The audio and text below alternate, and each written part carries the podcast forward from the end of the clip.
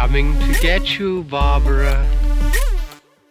Here's some money. Go see a Star War. But I'm trying, Ringo. I'm trying real hard to be the shepherd.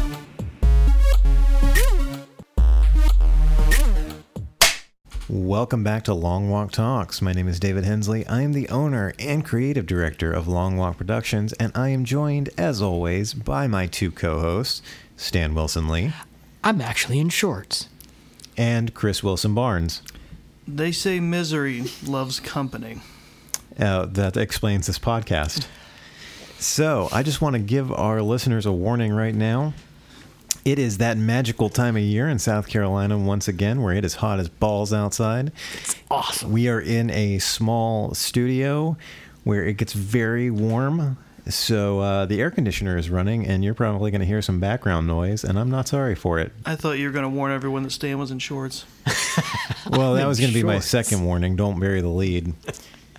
All right, so today we are going to be continuing our discussion of the View Askewniverse with the film Clerks 2, directed by Kevin Smith and released in 2006. And it follows uh, probably Smith's second favorite duo, Dante and Randall, first obviously being Jay and Silent Bob, as they are forced to leave their jobs at the Quick Stop and RST Video after a fire and go to work for Mooby's Fast Food, and shenanigans ensue. No, Shenanigans is a different restaurant. Stop it. And uh, that's uh, I don't really know how to describe the plot of this film. This is one of those things like we talked about with the cartoon. This is one of those things where you can't really describe it without like you either have to give a general overview of the movie or you have to go beat by beat. There is no in between.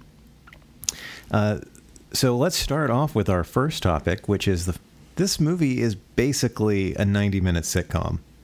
Kinda. I mean, it feels to me like three episodes of a standard television show just edited together. Stan, do you have any thoughts on that? Um, sure. I mean, because it, it is broke up into three distinct sections, it appears, and uh, all of them could be uh, episodic in a sense, and they could run a whole arc, you know, in 30 minute episodes. So, yeah, sure, why not? You know, um, it, it could have been three episodes of the animated series, you know, if, if they went that route, you know. I suppose at 97 minutes, it's more like four episodes. Well, four episodes. sure. Yeah. Chris, what are your thoughts on that? I think in 97 minutes, it's his uh, sl- trimmest movie ever. Yeah. Yep. And he uses the time well. He does, yes. Um, as I was trying to describe to these guys earlier today, I feel like part of the reason I've been so frustrated with this View Askew universe experience so far is I feel like that's the Clerks 2 experience is what I was expecting from everything else before it.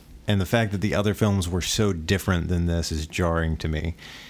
Um, this is Clerks 2 is peak Kevin Smith, in my opinion, in this weird, almost sitcom format.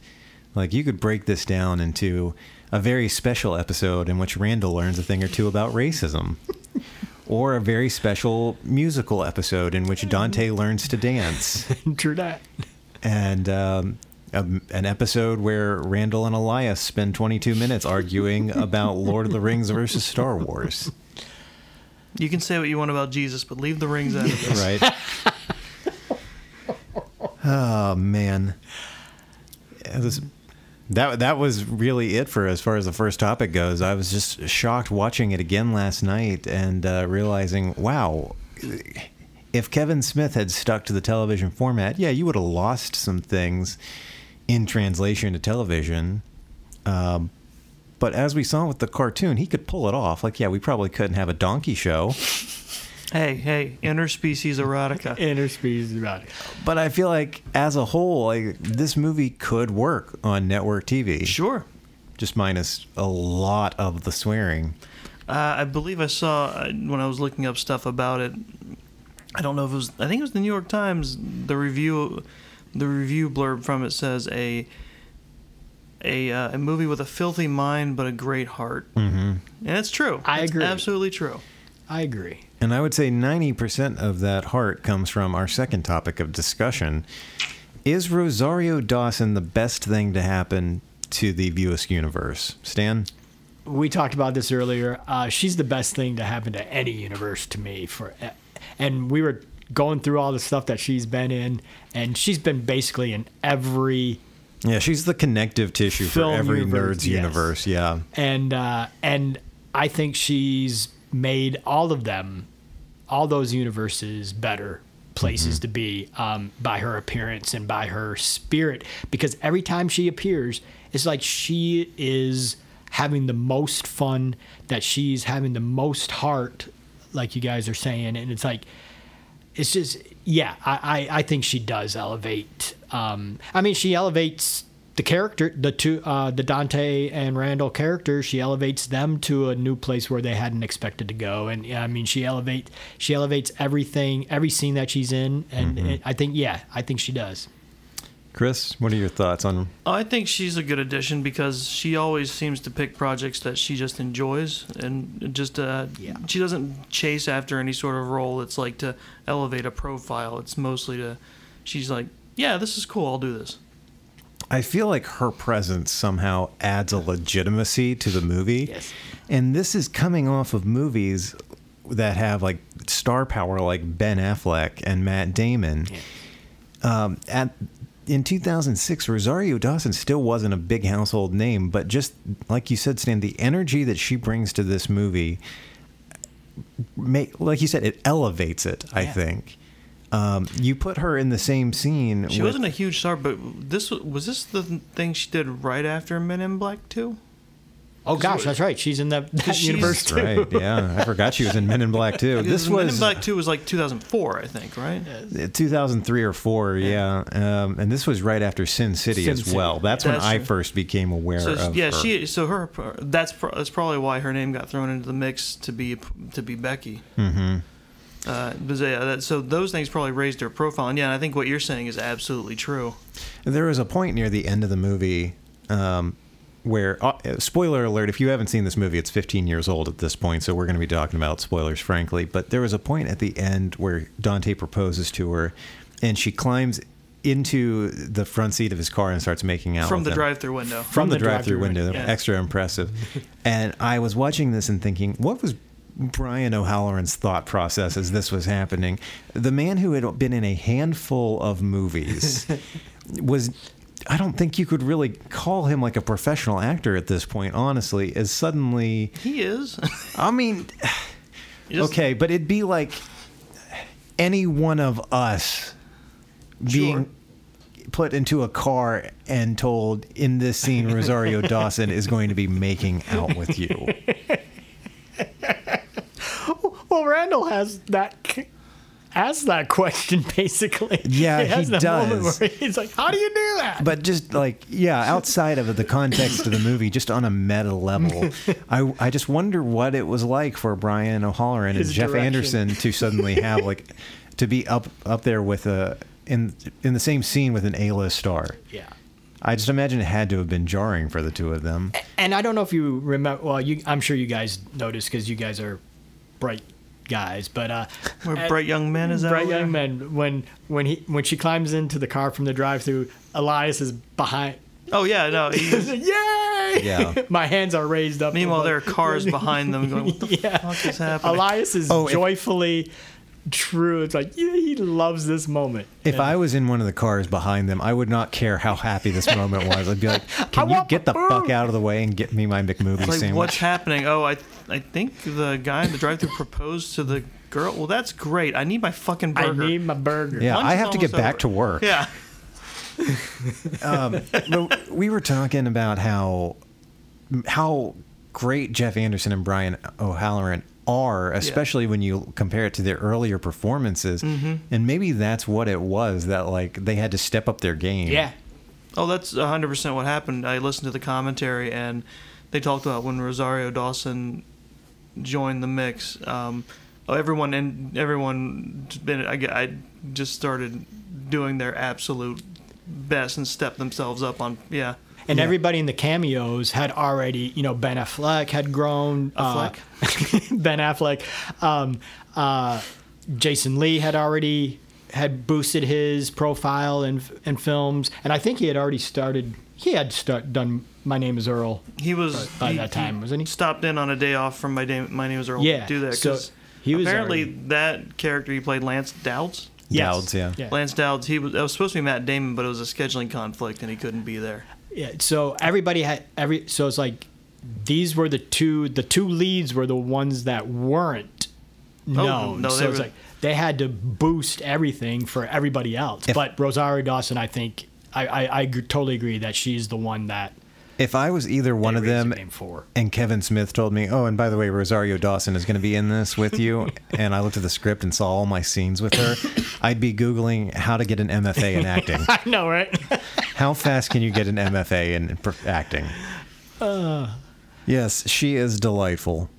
Um, and, and there's not one moment in her stuff where and and we talked about this earlier too it's like in any of her stuff where she's playing on the knowledge that she is the best and uh, you know she's just so real and natural and just you know downright joyful to be in the movie Even And- even when she is handed like the sitcom soap opera type stuff, Dante, I'm pregnant. It still feels natural. yeah Yeah.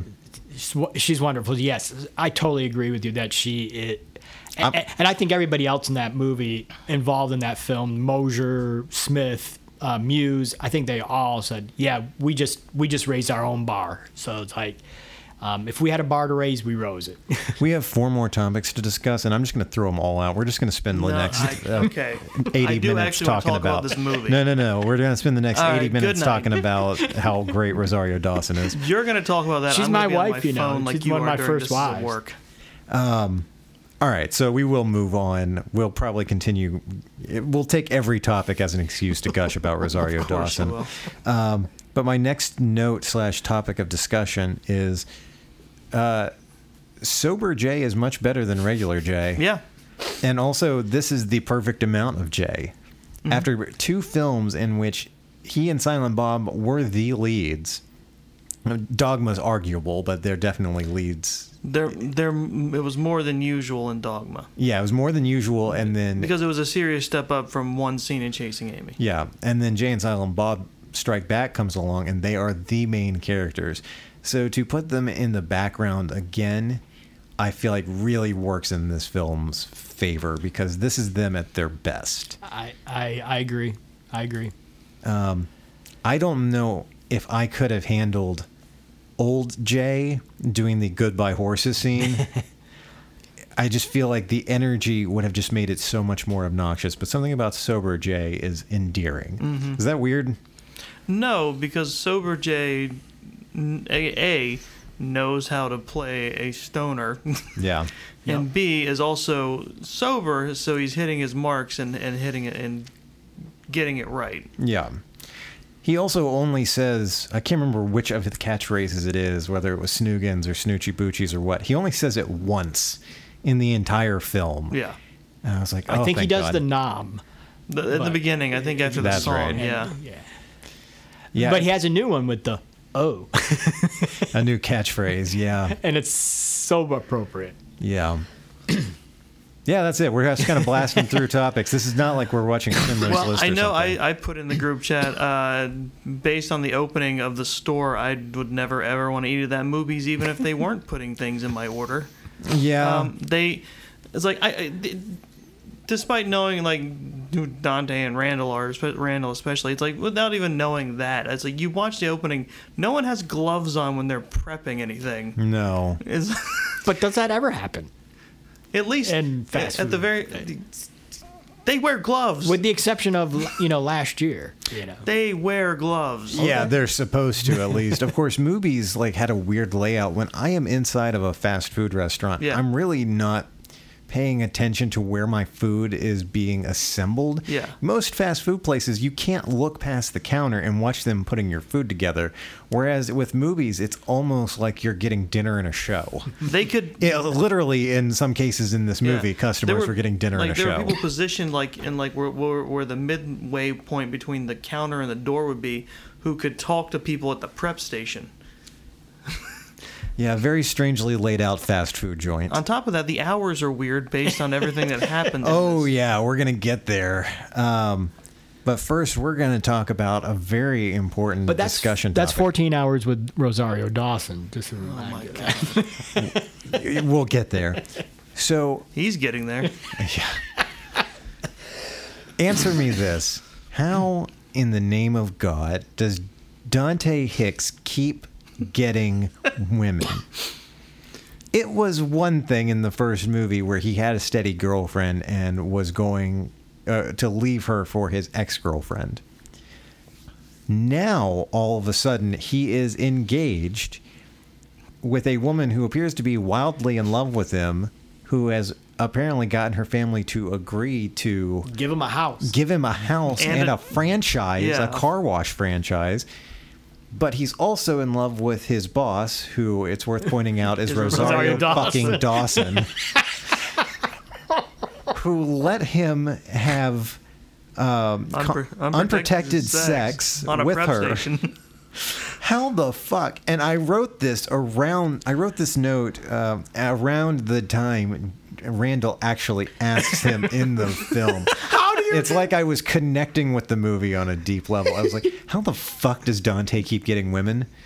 Like, yes, he is a likable character, and Brian O'Halloran is a very charismatic actor, but Dante, like, as a person, does not seem like the type who should be getting all these women. him and Becky.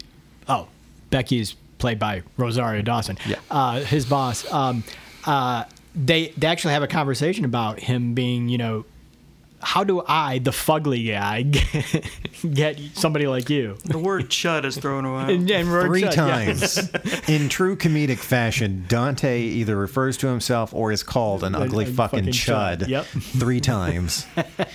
Which stands for cannibalistic humanoid Humanoid underground, underground dweller, dwellers. if you are uh, not aware. Which is also a great movie, by the way. Just like So, what is it about Dante? Like, where is the magnetism? Where is the sex appeal? What? This is it. This is where the I- podcast falls apart. I, I- I- ask a hard hitting I question. it, it, it's like, uh, I mean, Kevin Smith has the same thing about himself and Jennifer. Uh, Jennifer Schwalbach, yeah. you know, who plays the fiance in this, you know. So it's like, so I, I'm not sure if there is an answer. I think I guess Kevin Randall's is his mouthpiece and Dante's his Yeah. incredible, unfathomable luck with women. charisma, yeah. um, and That's I think fair. that might be he. He might have uh, the looks of you know whatever, but his charisma is like a 18. Well, you also- know, and he and he, and he rolls 20s, nat- natural 20s for every every uh, savings throw for charisma. Also, I would say that I mean, you know, uh, Dante is clearly someone who wants to be a people pleaser when he wants something, yeah. and he's very eager to please when he when he tries.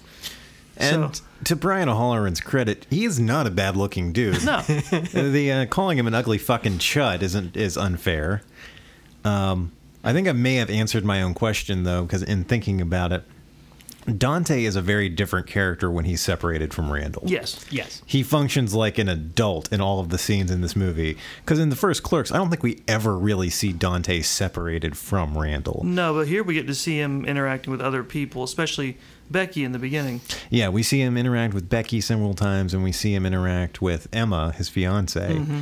And all the times when he is not with Randall, he is a very different person. Yeah, I, th- I think what the thing with that is like he's around Randall since they've known each other since childhood. He just falls back into those patterns, and you're right. He's just a different person. And that realization makes the ending much more sadder to me. that he and Randall are going to be essentially together forever Yeah. now. Yeah. But with Becky that- there. I don't Yeah. think it's sad. Becky and their son or their uh, You- child. I feel know. like there's a good argument both ways about how that goes. Yeah.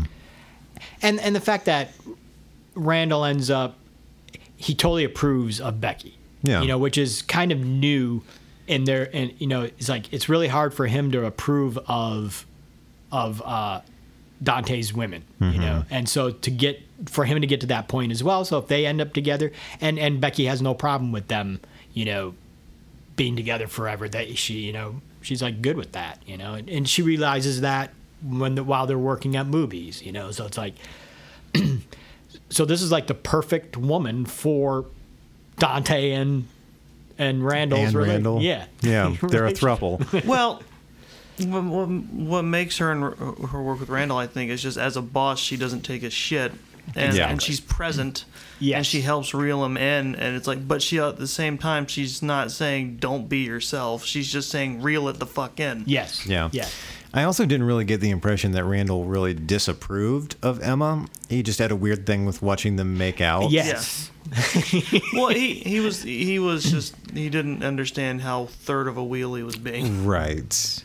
Yeah. uh, Because for him, it's uncharacteristically naive to him just be sitting there watching them make out. well, his character did really take a huge step back in this movie. Well, it, before it took took a step forward, but yeah. A lot of steps forward, I think. Oh, I don't know. Again, this is a topic that we're going to discuss later, but Yeah. in the first Clerks, Randall wasn't stupid. He was lazy and he was abrasive, but he was not a stupid person. In Clerks 2, Randall is outright stupid at various I, points I in the movie. I don't think he's stupid. Unaware of things. Unaware, naive to the point Not, of. not, and I would say willfully ignorant. willfully ignorant and then but he does realize it takes him a while but when he realizes then he goes but but i think the you know he, he doesn't mind playing the third wheel and i think becky's the first one that doesn't mind him being the third wheel Yeah, yeah, that's fair. All right, that's a fair assessment. Um, but we'll come back to um, Randall's. and becky's played by rosario dawson by the way Yes, she is. we'll come back to uh, the topic of whether or not Randall's character was derailed in a little bit. Um, yeah, I guess that answers how does Dante keep getting women. um, so my next question is this: Where did this Kevin Smith go? Where did he come from, first of all, and where did he go? Because none of his films after this, like this, is such an outlier, both in the View Askew universe, but also in Kevin Smith's filmography at large. I would say it came from the fact that he had to work so much harder to make this one happen. Uh, because he talks about that in the commentaries uh, about how it was the hardest. I mean, he he had to really sell. I think mainly Jeff Anderson uh, and a bunch of other people on coming back to it. Uh, and he knew it wasn't going to get off the ground if like key people didn't approve of it. Mm-hmm. So I think he had to work it really hard to a point where everyone was like, "Okay, yeah, I think I'll do this." Because we got one film to go after this, and that's Jay and Silent Bob Strike Back. Reboot. Um, reboot. Reboot. Yeah, sorry, Jay and Silent Bob Reboot, which is itself a very different film than all the rest. It's very much a reflection of an older Kevin Smith as well as an older Jason Mewes.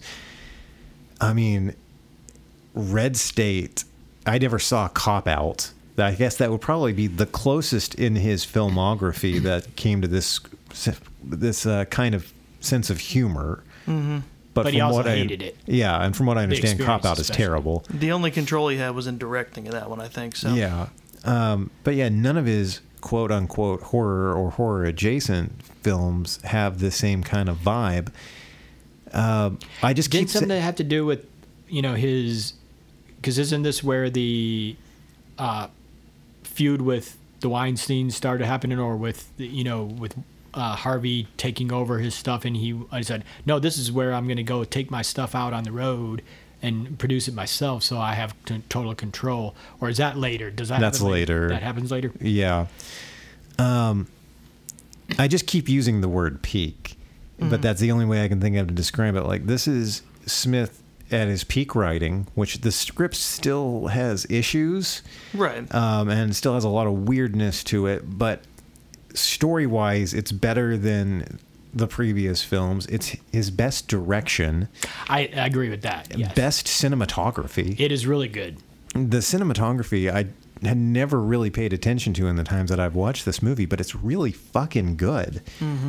Um, his musical choices, the beats that he takes, all of it is solid. And I just kept wondering, especially the farther into the movie I got, where did this go? Why haven't we seen anything else like this from him?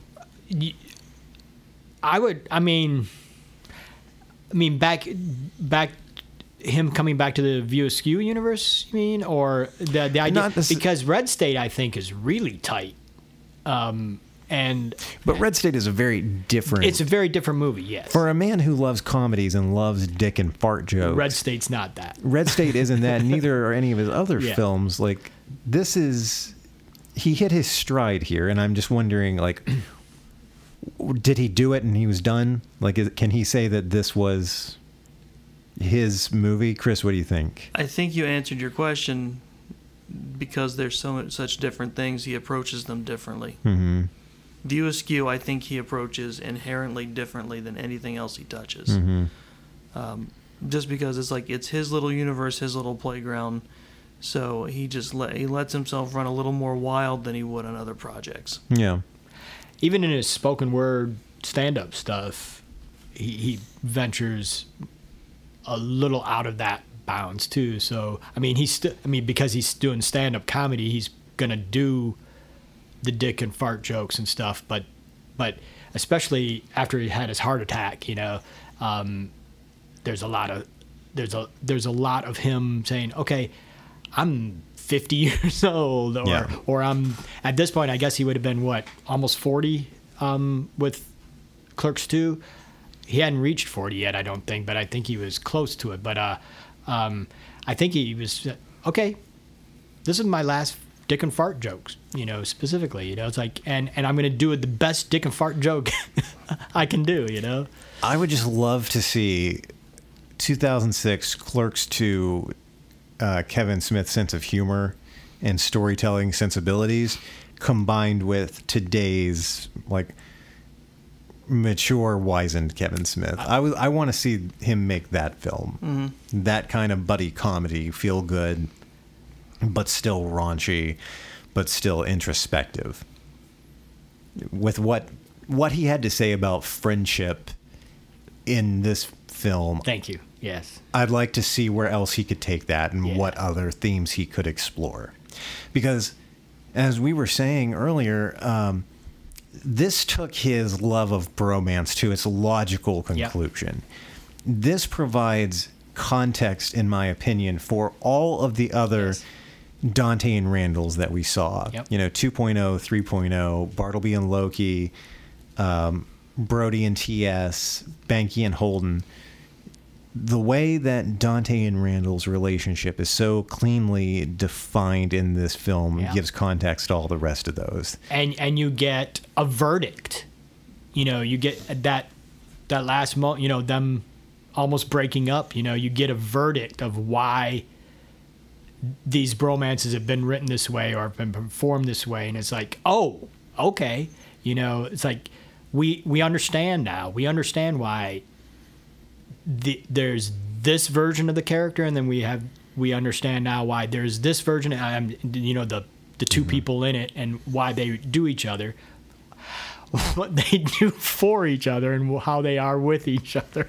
That's wow. I don't want to hear about I missed your the fa- word. I don't want to hear about your fan fiction. but but no, just the idea that we we we get we get the conclusion, we get the uh, we we get the understanding of why he created these types of characters. You know, they're fleshed out, and uh, where they're a lot they're very stocky.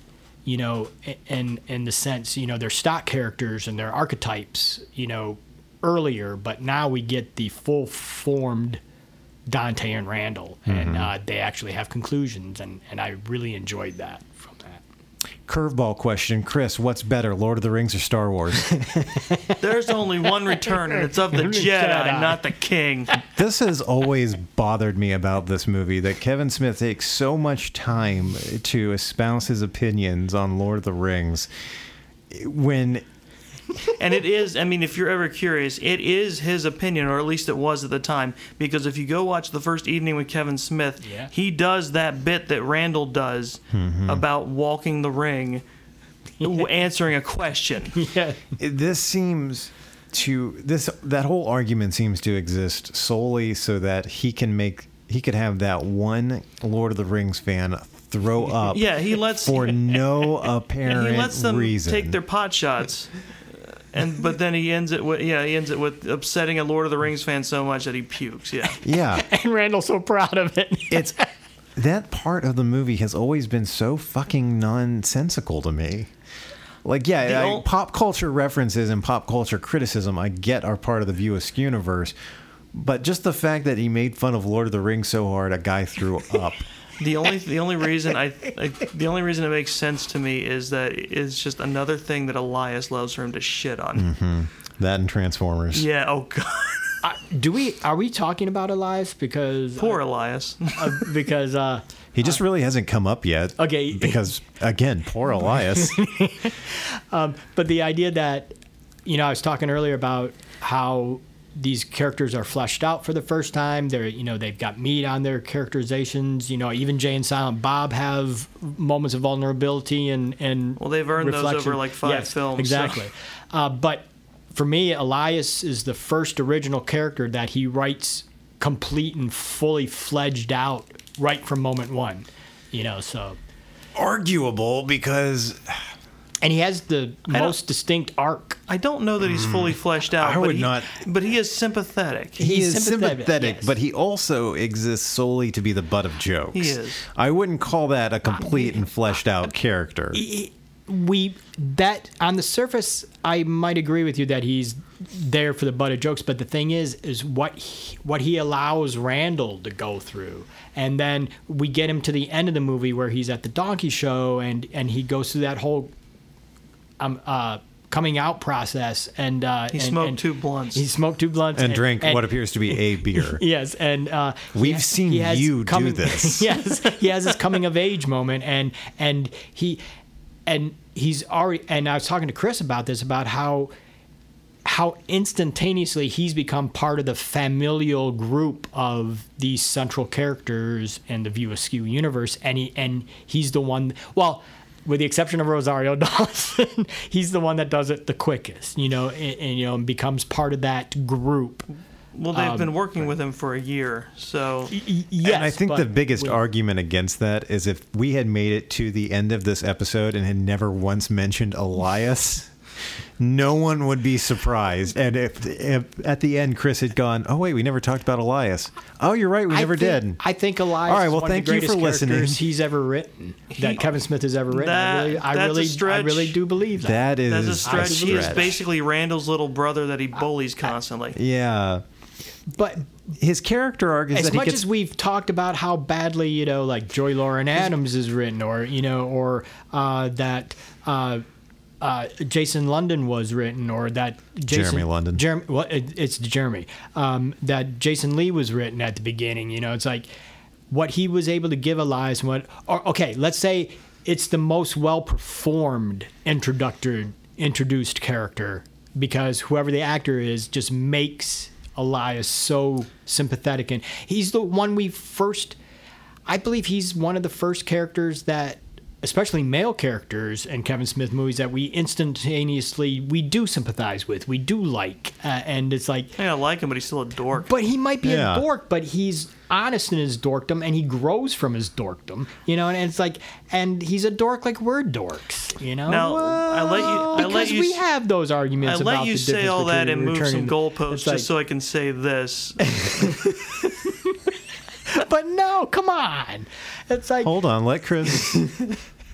You talk too I long, love it's Elias. Gone. You no, talk, no, go ahead. It's, you talk too long, it's gone now. yeah, I win. That's not how you win an argument, bud. No, I mean, In today's climate, maybe it is, but. uh, oh, well, this this ain't Facebook. but but uh, but yeah, I, I think Elias is is wonderful. He he's a, a fun character, yes, and the actor whose name I can never remember is very It's good. Trevor. in the Trevor something. I can't Yeah. remember his last name. uh, Trevor something. it's a well written, well performed role for what it is, but is it groundbreaking in any way? no. Okay, I- of course, it's not groundbreaking because it's that, like you said, the bullied best friend. You know. Oh, I'm sorry. I remember now. I let you say all that because uh, I just wanted to bring up that essentially um, Elias's arc is fuck pillow pants. yes, but that's okay. Yeah, Again, and I pillow mean, pants. if an if you define a character arc as they are different at the end than they are in the beginning, but part of that arc is just because they got drunk and high, that that's not really a character arc. But- but he that's makes- a character getting drunk and high. He makes choices to get drunk and high. Well, yes, but to to go from one point in his existence to grow from that because of things he's learned and taken on from this group of and and you're going to disagree with this, but I really think Oh, this yes. group of people have this really true sense of love for each other. So it's like and and and Elias has become part of that fami- family group. And I don't think they can exist with each o- without each other. Well, negative experiences bond people faster than positive ones, and, and you can tell how fast they had to bond because of working in that fucking Mooby's, which is clearly not a Donkey moneymaker. Show. The Donkey Show not being exactly what they That thought movie it is was going to be. clearly not a moneymaker. We'll get there though. yeah, you. Oh your, man! your love for Elias just I think it derailed me and Chris's train of thought. But I'm also a entirely. Return of the Kings fan. Or, I mean, a, a Lord of the Rings fan. So it's like I oh. would have been probably saying one ring to rule them all. I am too. And when he does that, when when Dante proposes, he does one ring will rule them all, and I was like, yes. And like, I would have probably been cast as Elias if I was up for that. Ye- cast hell, you are Elias. Again, I have saying watched you're great. smoke a joint and drink a beer and act a fool. Now, thankfully, you've never jerked off in As a public you place, as far as I know. Wasn't he sobbing while he did it? Yes, he was sobbing while And jerking off and saying, God. "I'm sorry." called- he was saying sorry, Jesus. That's I'm right. sorry, Jesus, while he cried and jerked off. Yeah, that's a good It's character arc. very funny. It's very funny.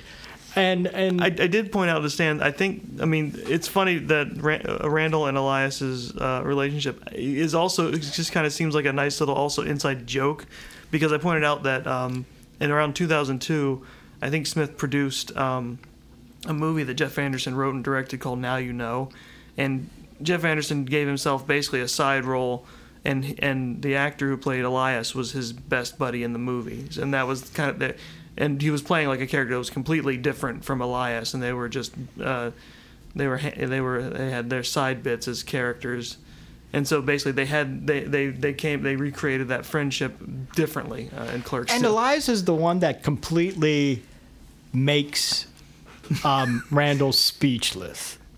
Is it He does leave Randall speechless. That is only true. because he's, He's waiting. dumbfounded. He's waiting to hear everything about Pillow Pants so he can go out and tell Dante all sure, about it but the thing is, in front of customers. it sh- it literally shocks him. it, it truly does. yeah. because that point in the movie when Elias speaks, it's supposed to shock everybody. we're, we we may be just throwing because we're now talking about specific moments, and so, but these are truly truly great setup scenes. They're really well done scenes. They're, and and the jokes are new for Kevin Smith in this sense, and and the characters that are supposed to be the straight men are nec- aren't necessarily the straight men, and so it's like the person that's supposed to be the funny guy in the sense of uh, Randall is the one being dumbfounded by by the comments, and so it's really interesting change of course for him. Yeah. It's the one time where Randall and the audience are on the same page. Yeah.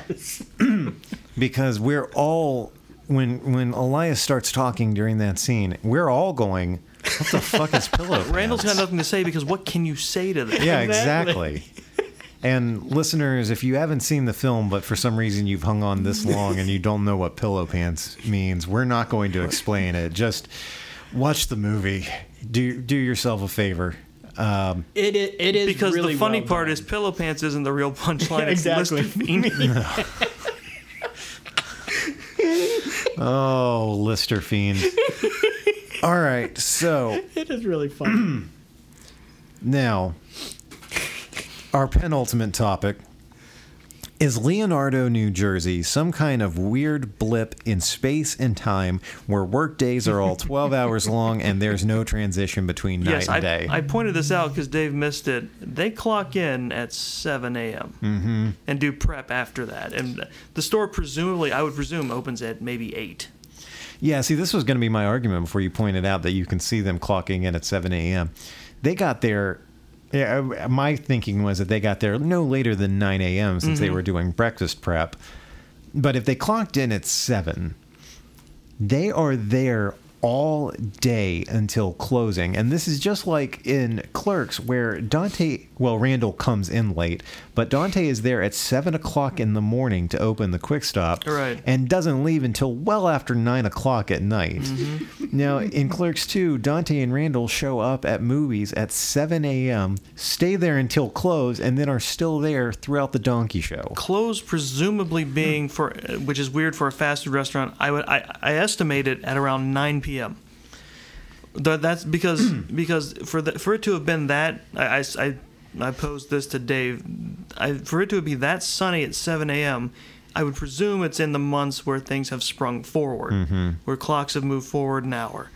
So that means that it's lighter until at least it's still kind of light. So that means when when Dante goes off to try and find uh, Becky, it's got to be around 8 p.m.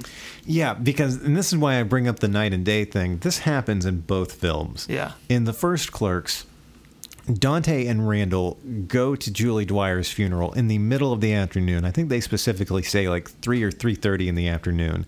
They are shown leaving the funeral and running back to Dante's car. It is still sunlight. We cut to them getting back to the store and it is full dark. Now in Clerks 2, Becky runs out of the store and drives away, and Dante starts chasing after her. Randall comes up and convinces Dante to go after her because Kinky Kelly is showing up. It needs an hour to set up. Yeah. So it is, again, full daylight as this is occurring.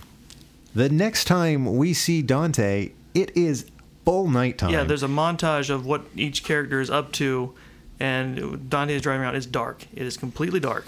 I am just convinced that Leonardo, New Jersey is some sort of weird hellhole. Like it was somehow transported away from like Alaska. yeah, like there there is no sun setting. The sun is there and then it's gone. And God help you. Just God help you if you live in Leonardo, New Jersey. You're gonna work twelve to fourteen hour days, seven days a week, and you're never gonna know when it's night or day. the only thing that I can say in, in the favor of the timeline is they could have presumably supposed to have been st- stayed open later, and then they just closed for the donkey show.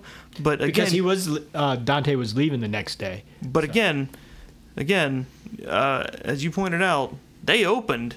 For them to be there right. past like 12 hours is insane. This is there are four employees total at this movie. five, isn't there? Uh, wait, No, it's Dante and Randall who are there open to close. Becky. Elias and Becky, you're right. Who both show up like a mid afternoon shifts. Yeah, they're the, they're they're technically the second shift. Yeah. But again, how how do you run a fast food restaurant with four people? Especially when two of them run off in the middle of the day to go go karting. Yeah, exactly. Or when they're all frequently going outside to have uh-huh. arguments with each other. Again, they're not making this like this must be corporate owned because it's not it's it's even though it's in a place with high traffic and they presumably have a lunch rush at least they don't have any sort of other l- rushes apparently. Yeah. I like how their lunch rush in the film also is treated like it, like they're in the weeds when it is a couple and two guys. that is their lunch Yeah. rush. and um, presu- well, presumably other people had been in, but because there were people sitting down. But I, like again, also And Becky was already pissed, you know. because Elias can't fry fries. Yeah. you left me all alone. I yeah, and the the concept of how this movie operates and stays open is a mystery. It is baffling. and the the the concept of how Leonardo, New Jersey operates is Yes. baffling to me. All right. Well, in the original notes that I took and sent to these guys, that was our last topic. But the more I thought about it, and the more, More Rosario Dawson? No, Oh, the more it occurred to me that you you cannot talk about this film without talking about that scene. And I'm not talking about the oh. donkey show. Oh, okay, the I'm- jail, huh? the jail. No.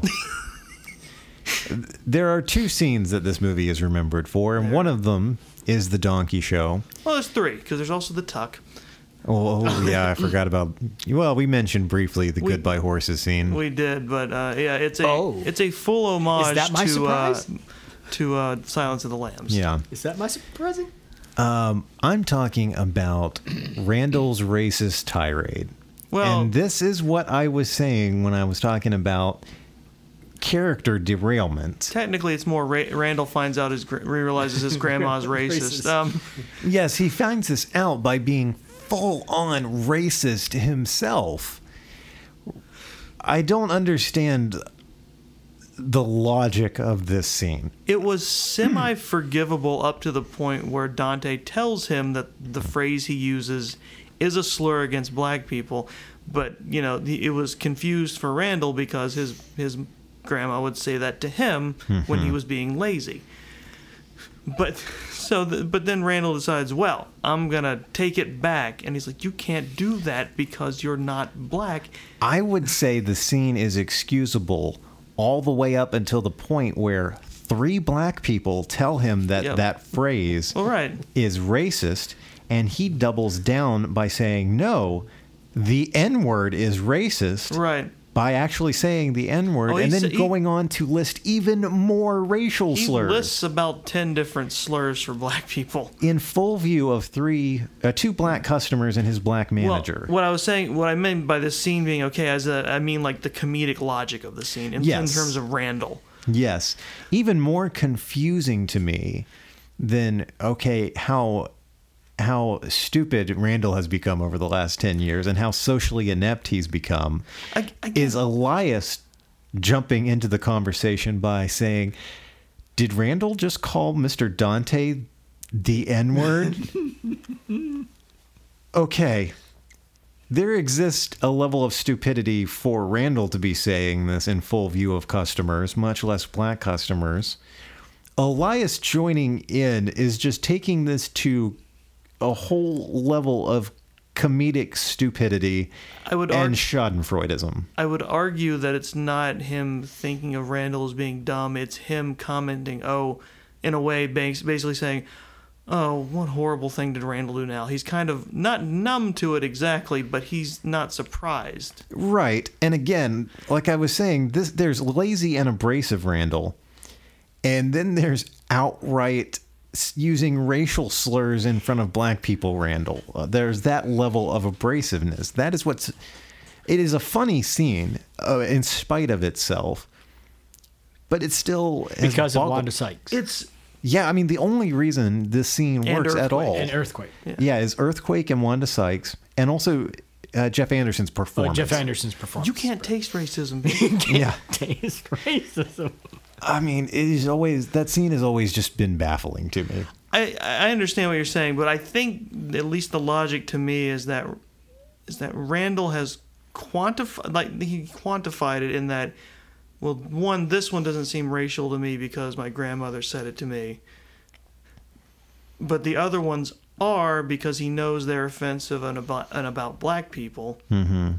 So he's like, here. So I was like, he's, so he's arguing like, no, I didn't cross a line because I've quantified these are the th- these are the horrible things, and he doesn't say them, and the movie doesn't use them in a way to just, oh, we're getting away with them. Randall is almost. I'm not trying to. I'm not making a diagnosis here, but it's almost and almost kind of like a an Asperger's kind of way where it's like. He, he has a rigid definition of where he is in terms of crossing the line here, and he, he feels he hasn't. Mm-hmm. And, and, And in then fact, he realizes. And then it's No, he doesn't. sort That's of the thing. Sort of. Well, no, sort of. It comes right. He, he he he wants to try and take it back, yeah. but and Dante's trying to tell him it's like you're a white guy, you don't get to do that essentially. Mm-hmm. And then he's arguing, well, it's like, what? You're saying I can't do it because of the color of my skin? You're the racist. Yes. Again, I think Randall is just hard, so hard programmed to be a dick, dickish contrarian that he just goes in that direction immediately. Yeah, it still just feels like character derailment for the sake of the joke. in my opinion. and it does set up the end too. To in- to be fair, it is. I, it may be the most horrible thing he does. yeah, yeah, by and far. Yeah, it is. It is. but quite- Dante still has his back. eh, But but the fact that he's leaving, that means he doesn't have his back. So that's why I'm saying that it connects to the end when when uh, I don't think it connects to anything No. other than uh, we get to get a brick joke No, out of it. but the and I will idea say that- there is a there. You're right. There is meant to be a level of Randall's being very dumb about Yes. this. Yeah. Be- but it's it's not so much. Uh, I don't think it's stupidity. It's just dumb in the sense of hard headed uh, obst- obstructionism. You know, it's just like yeah.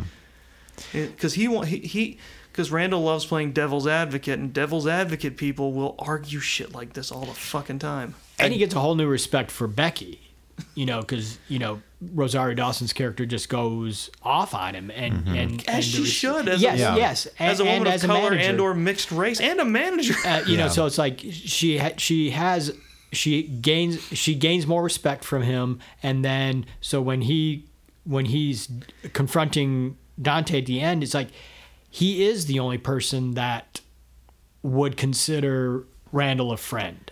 And you know, and said you're the only one. I can't. I'm too old for the friend thing anymore, and nobody would want me as a friend. I hate people. Especially I if they came to Mooby's on that Except- particular except- day. Especially, but Yeah, because- but Dante stays with it. the only reason he didn't get fired on the spot is specifically because she she can't afford to be down another Right. person. Yeah. Yeah, that's the sort of logic that only exists in movies because realistically, Randall would have been fired immediately. If not then, then later when he puts the sign on his shirt on the back of it. Yeah. So I don't know. You probably read this story as well. So, listeners, again, if you haven't seen this movie, you should to understand what we're talking about. But Right. again, if you've made it this far without knowing what we're talking about, go to YouTube and just type in three words Clerks 2 Porch. Yes. And stop there. There you go. And watch this scene. Um, oh, you probably read this as well, Chris, but um, Jeff Anderson was the Oh, house he was staying It was in the commentary. He was in a Days Inn that you can actually see from the restaurant. Yes. Yeah. as he was walking to the walking off the set one day, he was still wearing his costume, Mm-hmm. which he had written this racial slur on the back of. Walking home, and he said that a couple of nights when he would wear this costume home, because he would would- forget. He wouldn't. He'd take forget it he had it on. He'd be like, "Man, people in New Jersey throw more bottles than I remember." And again, he'd get back and realize, oh no. no. uh, but yeah, that that scene has always been jarring to me for that reason because uh, it's just a new level to sink to for The, Randall. the only reason it works at all in the movie is giving it to a guy like Jeff Anderson, who Kevin Smith trusts will do it the way it, it will work the best. and also having Earthquake and uh, Wanda, Sykes, Sykes there. to bounce off of. Yes, 100%. The only two actors who Kevin Smith has ever allowed to completely improv their scene. Yep. Which was a good call because they're brilliant. So, Baby, the judge said you can't be hitting people like that. does anybody have any more final thoughts on um, on Clerks 2?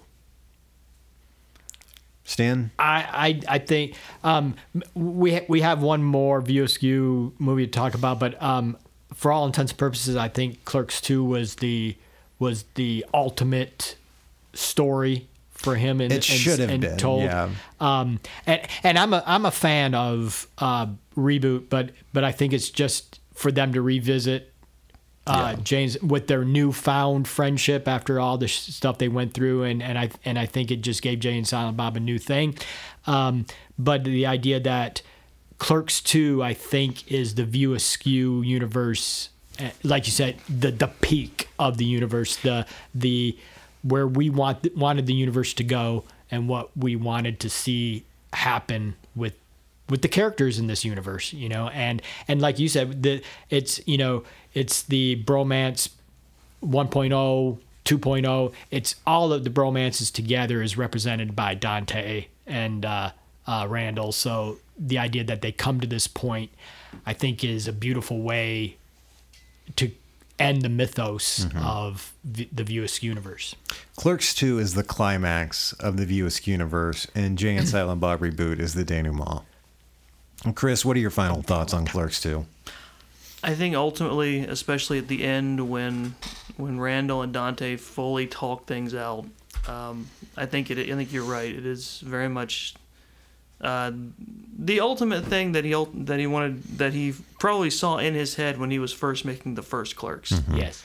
Um, and I think I think it's a very touching scene, or it's touching depending on whether or not you buy it. I mean, because I'm sure some people, maybe after everything that happens in the movie, could get to a point where they don't trust it coming from Randall, but Yeah. I do, and I. I, I love it. And I get why Randall's scared. Randall's a guy. uh, Randall. It's illustrated in the Lance Dodd scene, where the whole point is Randall's never been worried about the fact that he was a clerk or working in fast food. The, the idea that, that other people view his, his station in life as a low one never bothered him because he had everything he needed to be content. Mm-hmm. And not just content, but be to honestly, even though he comes off as a misanthrope, happy to, with where he's at. Because And so he's Dante's there. so he so he never exp- of course he never expressed it until until finally at the end of the movie but he's just terrified of the fact of what is my life without Dante. He's like Dante really is like the rock of of his uh of a lot of his world. Yeah. um as a really good friend is. It's the cornerstone of his foundation. yeah. And and and, and I have to um, and we probably don't need to talk about it, but the idea uh, that the happiest I've ever seen a Kevin Smith character ever be is in the go kart scene. Yeah. when Yeah. we see Randall and and Dante riding around in go karts, and the face the face Jeff Anderson the face that Jeff Anderson has and is expressing in the and and just the ultimate joy. This is Randall at his most vulnerable and just you know this is what makes me happy. I'm driving go karts with my best friend, and just just the face he has, and it's, it's not actor, you know, character happiness.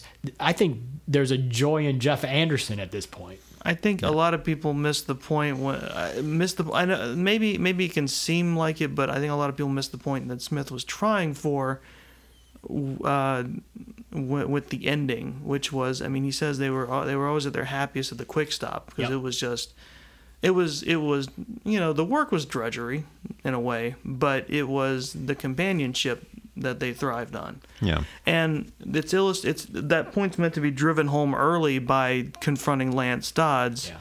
and dealing with the fact is like oh yeah no he's super successful he's great and it's like but the but the point is like yeah but he's A petty dick. he's a petty dick who wandered into a fast food place to dump on people who aren't doing as well hmm Or he viewed as less than him. yeah he's I mean is that the actions of a happy person Right. Yeah, so it's like, and then the point was, it's like, yeah, it doesn't matter where you are at financially or e- uh, socioeconomically. It's like if you find what makes you happy and makes you want to keep going, then you're where you can, you can be. You don't have to feel like you're missing anything. Yeah. And you can walk next door and be with your best friend. Yeah. And but I understand why people think the other way. Yeah. Well, before we uh, wrap up, I'll just say one last thing, which is that near the beginning of the film, there is a very prolonged conversation about whether or not you should ever go ass to mouth. Guess what literally happens during the donkey show? And so, guess which character is in total favor? guess which member of this podcast has probably seen a fucking donkey show right over here? Stan, if people want to reach out to you online, where can they do that at? Uh, I, I'm I'm at Facebook somewhere, and I, I guess I'm the the Stan Lee on Facebook. So, Yeah, you're the only one, bud. now, so which is unfortunate, but I am now. Chris, if people want to reach out to you online and they don't want to get somebody else's Twitter handle, where can they find you at? Uh, I'm on. Well, you've buried the lead there, didn't you? Yes, I I'm on. have. I'm on Twitter. I'm on to you. Mm, I wasn't gonna do that this time. I was, but I'm on Twitter, which is basically the equivalent of the uh, internet kiosk with the filter disabled that Randall uses in the movie. Uh, at Chris the OK. All right, and if you want to follow me online, you can do that on Instagram at DB Hensley. If you want to find out more about Long Walk Productions, you can visit us online at longwalk.us. You can see more of our original work on our YouTube channel and also listen to our backlog of episodes. The links to both of those are in the show notes. Uh, if you enjoy this show, please make sure to leave us a rating and a review on whatever platform you are listening on. So, thank you very much for listening. Peace out. Yo, let's hurry this up so I can get my cow tipper on.